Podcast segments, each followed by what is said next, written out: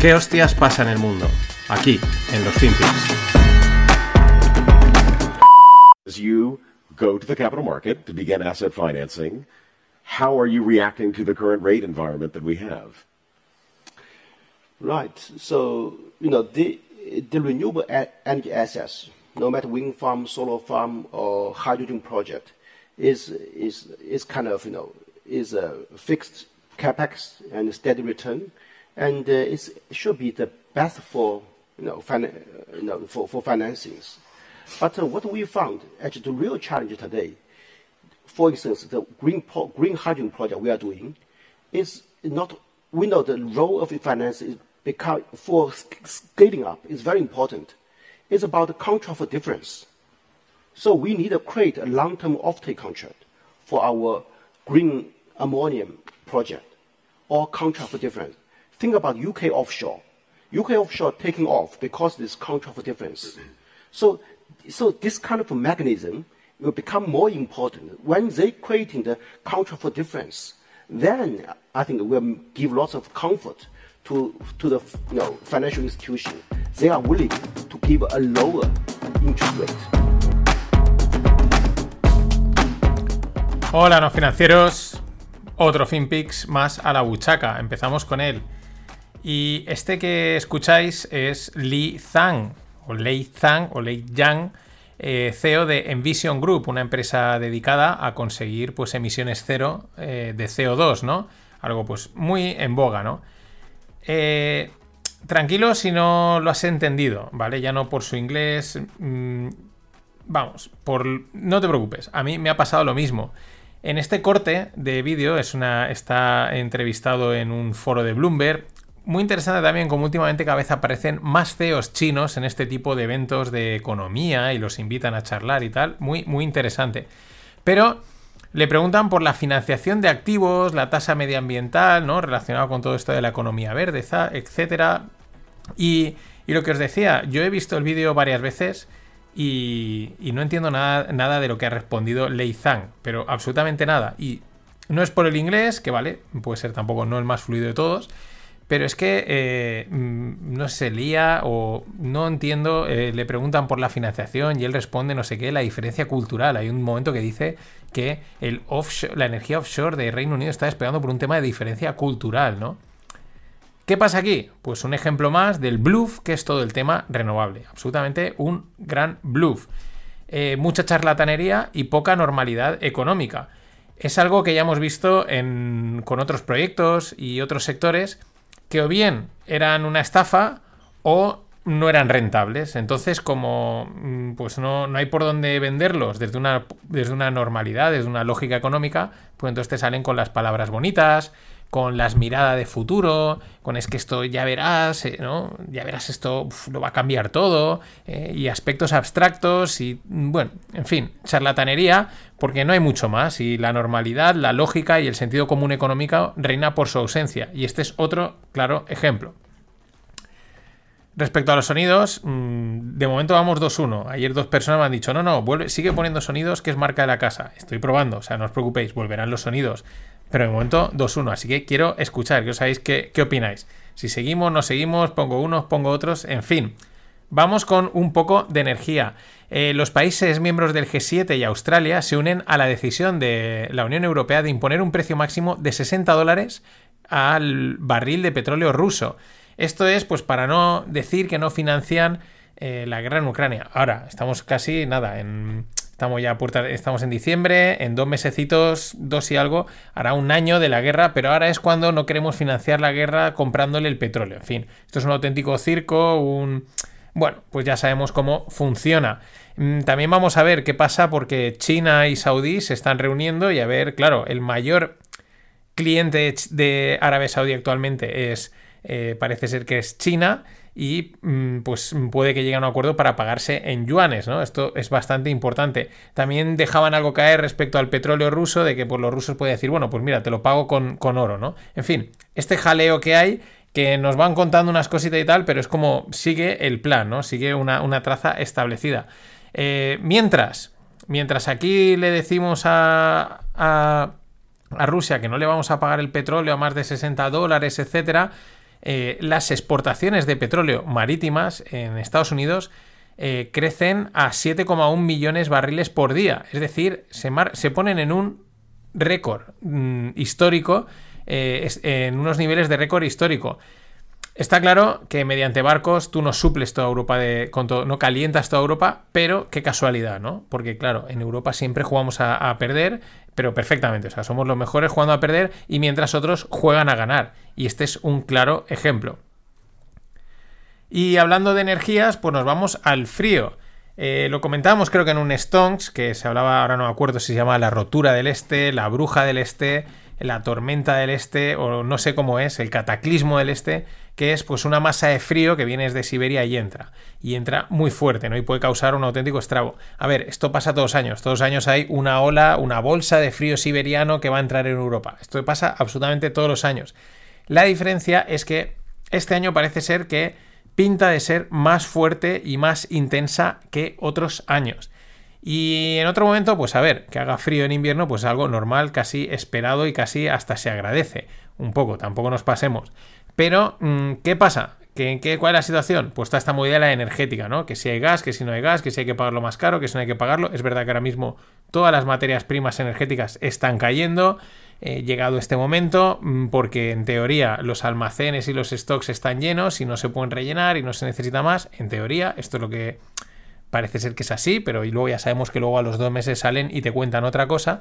Pero parece ser que esta ola de frío muy potente eh, está ahí, ¿no? Y parece ser, puede ser que el invierno sea bastante, bastante frío con el impacto que puede tener en las economías y en los precios de la energía, etcétera, etcétera. Eh, por ejemplo, eh, la CEO de la Federación Alemana de Industrias, que sería una especie de COE aquí en España, pues dice que los altos precios de la energía están debilitando la economía y golpeando muy fuerte pues la economía alemana y creando, pues bueno, una gran carga para un montón de compañías que comparado con otros sitios del mundo. Eh, ¿Qué pasa? Pues que esto lleva incluso a una o, prevé una desindustrialización de Alemania. Primero, estas compañías tienen que sobrevivir, hacer malabarismos para, digamos, llegar a fin de mes. Entonces, opciones. Cierro, continúo sobreviviendo como puedo o me la aspiro. Y eh, empiezan ya a dar por hecho una cierta desindustrialización, incluso aceptada por el gobierno. O sea, es una rendición absoluta. Y el problema de la desindustrialización es que una vez se va, es muy difícil que vuelva, salvo que te pase una cosa eh, como ha ocurrido con la pandemia y tal, algo muy raro, pero una vez te vas, no vuelves. Y aquí en España lo sabemos muy bien porque el país se empezó a desindustrializar en los años 80 y eran medidas a través de medidas fiscales y tal. Bueno, no importa, en el corto plazo no se nota, pero luego en el largo, ahora, 20, 30 años después, o más, pues sí, a lo tonto, 30, 40 años después, pues es que la gente se tiene que ir a trabajar fuera, es que no hay trabajo eh, de calidad, de técnico, etcétera, tal, pues porque empezamos hace eh, mucho tiempo a desindustrializar el país. Así que mucho ojo con Alemania, porque si lo hace Alemania, pues imaginaos ya Europa, ¿dónde vamos? Y en esta línea de precios de energía, frío, problemas de, de desindustrialización, el Estado alemán de North Renania-Westfalia, del Renania del Norte-Westfalia, declara eh, emergencia financiera debido a la crisis energética. O sea, que no querías caldo, pues toma dos tazas. Por otro lado, eh, un poco por poner con el, lado bueno, ¿no? El CEO de Energy, de Energy Group, que es pues una de las grandes compañías de energía, dice que el invierno lo vamos a pasar porque los almacenajes, los estocajes están llenos, se han podido llenar, no va a haber problema y la historia ya será en ver cómo se rellenan esos estocajes de gas de cara al invierno siguiente. Y sobre todo teniendo en cuenta que no se puede contar con el gas ruso, ¿no? Es como, bueno, de momento la pelota está se ha salvado. Veremos mm, al año que viene cuál es. Y veremos de aquí al año que viene la narrativa que nos cuentan, la historia que nos cantan, etcétera, ¿no? Pero mm, ahí estamos, que va a entrar el frío, pero parece que se va a solventar por lo menos el 2023. Y Continuamos con el Baltic Dry Index, que es un índice del que también hablamos en un Stones porque es muy polémico. Hay gente que dice que prevé, que predice el, índice o da una idea o es un indicador de hacia dónde va a ir la economía y hay gente que dice que no vale absolutamente para nada. Mm, pero bueno, como da su juego, pues se comenta. ¿Qué es lo que mide el Baltic Dry Index, el, el BDI? Pues eh, lo que cuesta enviar las mercancías, las materias primas por flete, por, transporte marítimo. Con lo cuanto, por lo tanto, si esas mercancías luego se van a, tratar, con ellas a producir, a hacer un producto, pues si se están moviendo mucho y por lo tanto los fletes suben, se, deduce que la economía va a ir bien y cuando cae, pues se deduce que no se está moviendo la materia básica y por lo tanto la economía va a ir mal. Bueno, hace un año se hablaba muchísimo de él porque se había despegado, o sea, había despegado, había disparado totalmente el precio del flete, llegando casi a 10.000 dólares. Y este año, un año más tarde, está, eh, vamos, pues ha caído un 77% el precio. Está en unos 2.000 y algo, incluso eh, por debajo eh, de muchos niveles del 2021. Mm, ¿Qué interpretación podemos hacer esto? Pues la que queramos. A quien puede decir, vale, pues esto es que la economía está ralentizándose o para mí, yo creo que este periodo del 2021-2022 en realidad es una anomalía estadística y lo que ha pasado pues va derivado por otras condicionantes logísticos que ya hemos comentado. Y mm, habría que verlo en situaciones normales, es cuando a lo mejor sí que puedes tomarlo como una referencia un poquito más mm, seria. Y para cerrar esta parte, pues vamos de banqueros. Eh, Credit Suisse, que hasta hace lo mismo, es que esto va por narrativas. Hace un mes, pues era el Lehman, ¿no? Iba a ser el Lehman Brothers, iba a arrasar con todo, iba a hacer un agujero enorme, etcétera. Ahora ya no pasa nada, ahora incluso las acciones están subiendo, porque una de las cosas que iban a hacer era dividir la banca en dos y sacar una banca de inversión por un lado y su banca por otro, y la noticia es que el príncipe saudí Mohammed bin Salman, sí, el que está involucrado con el tema de Khashoggi, pues va a invertir 500 millones, eh, tiene preparados 500 milloncetes para invertir en esta división. Y entonces ya parece que esto, de momento, está. Este, este, esta es otra pelota que han salvado los de Credit Suisse. Y para cerrar, eh, pues nuestro amigo Jamie Dimon, CEO de JP Morgan, In Diamond We Trust, es un auténtico crack. Hay un documental en YouTube sobre breve sobre su historia y mola mucho, es un tío financieramente muy serio, ¿no? Aunque no lo parezca, de finanzas muy, muy serio y mola mucho. Pues ¿qué pasa? Que le han dado la Orden Nacional de la Legión de Honor en Francia, de la mano de Macron, porque las élites tienen esto, se dan estas cositas. Y lo dicho, hasta el día 10, las puertas del Club No Financieros están abiertas. Puedes ser cofundador del club y acceder al contenido que voy enviando y a lo que estamos montando ahí poquito a poquito.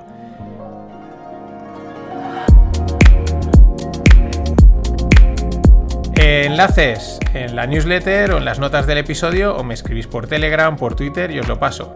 Si quieres recibir más información del club, que te explique un poquito más qué es lo que se está haciendo, qué es lo que se va a hacer, hacia dónde van los tiros, qué es esto de cofundador, de la cuota y tal, que me lo han preguntado ya algún que otro, y además quieres extender hasta el lunes 12 porque quieres tener todo el fin de para pensártelo, pues nada, te puedes apuntar en una lista de correo abierta del club. Lo puedes hacer también a través de la newsletter, de los enlaces de, que dejaré en las notas del episodio o pidiéndomelo a mí.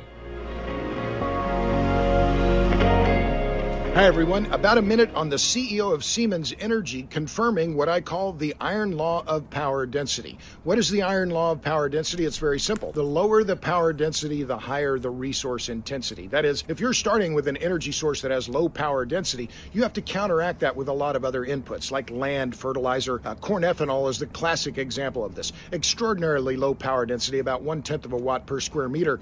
Uh, you have to compensate for that by having lots of land, diesel fuel, fertilizer, etc. Uh, wind energy, the same, one watt per square meter. Uh, solar, 10 watts per square meter. It's one of the reasons why I'm so adamantly pro nuclear because the power density is so incredibly high. Thousands of watts per square meter. Okay, but back to the Siemens CEO. His name is Christian Brook. He appeared recently on CNBC Europe. And what did he say? He said, I'm quoting, Never forget, renewables like wind roughly need 10 times the material compared to what conventional technologies need. So if you have problems on the supply chain, it hits wind extremely hard, and this is what we see. He's talking about this because Siemens um, and GE, the companies that make wind turbines, are losing hundreds of millions of dollars. Why? Because the commodities that they need to build wind turbines and to erect wind projects are skyrocketing in price. Steel, copper, neodymium, lithium, uh, uh, not lithium, copper, uh, Bueno, este que escuchamos es Robert Bryce, que es un escritor y divulgador y creador de contenido sobre energía. Eh, habla muchísimo, eh, dice muchas cosas, es fácil perderse, un poquito también charlatán también es, Pero lo que nos dice aquí es muy interesante y muy importante, el concepto de densidad de energía. Lo hice también a raíz de unas declaraciones del CEO de Siemens respecto a las mm, pues a energía, las nuevas energías, las energías verdes, etc. ¿Qué es esto de la densidad de energía? Dicho en lenguaje sencillo, es cuánta energía produces por metro cuadrado de planta energética.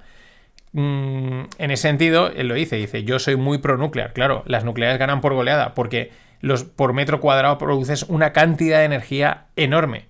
Claro que aquí también entra el debate del residuo que se genera a muy largo plazo, el tema medioambiental, etc. Bueno, este debate ya no existe porque no olvidemos que la energía nuclear ahora es verde, que te quiero verde. Pero sin embargo, eh, hasta aquí, claro, pero Bryce comenta una segunda derivada que hay que tener en cuenta, ¿no? Y no solo se trata de cuánta energía eh, produces por metro cuadrado de instalación, sino cuántos recursos necesitas para producirla. Y vuelven a ganar las centrales nucleares, ¿no? Es lo que está diciendo. Todas estas empresas que están eh, montando plantas fotovoltaicas, eólicas, etcétera, están palmando un montón de pasta por todos los recursos logísticos que necesitan para montarlas, ¿no? Y es que, como explica Robert Bryce, las energías verdes de toda la vida, las clásicas, solar, eólica, etc., requieren de una gran cantidad de suministro de materiales. Además del espacio, requieren mucho más espacio, pero aparte muchos más materiales para poderlas montar, para poderlas mantener, para poderlas gestionar. Porque no solo se trata de producir energía, sino de la construcción y el mantenimiento de, esas instalaciones. Y claro, si a esto le añadimos la situación actual de inflación, los problemas logísticos, y tenemos la derrota absoluta de las energías verdes tradicionales y gana por goleada las nuevas energías verdes que es la eólica. Así que todo pinta que tenemos ante nosotros otro auténtico castillo de naipes desmoronándose. Nada más, hasta mañana. Con lo cual, lo que tienes que hacer es decir, pues venga, pues yo también a la manifestación, ¿qué queréis? Environmental, pero si yo soy de pueblo, environmental lo que queráis, ¿qué queréis? ¿Que autoconsumo? más autoconsumo que nadie, voy a generar más que Iberdrola. Eh, ¿Qué queréis? Eh, que reducción de, reducción de emisiones, las que yo puedo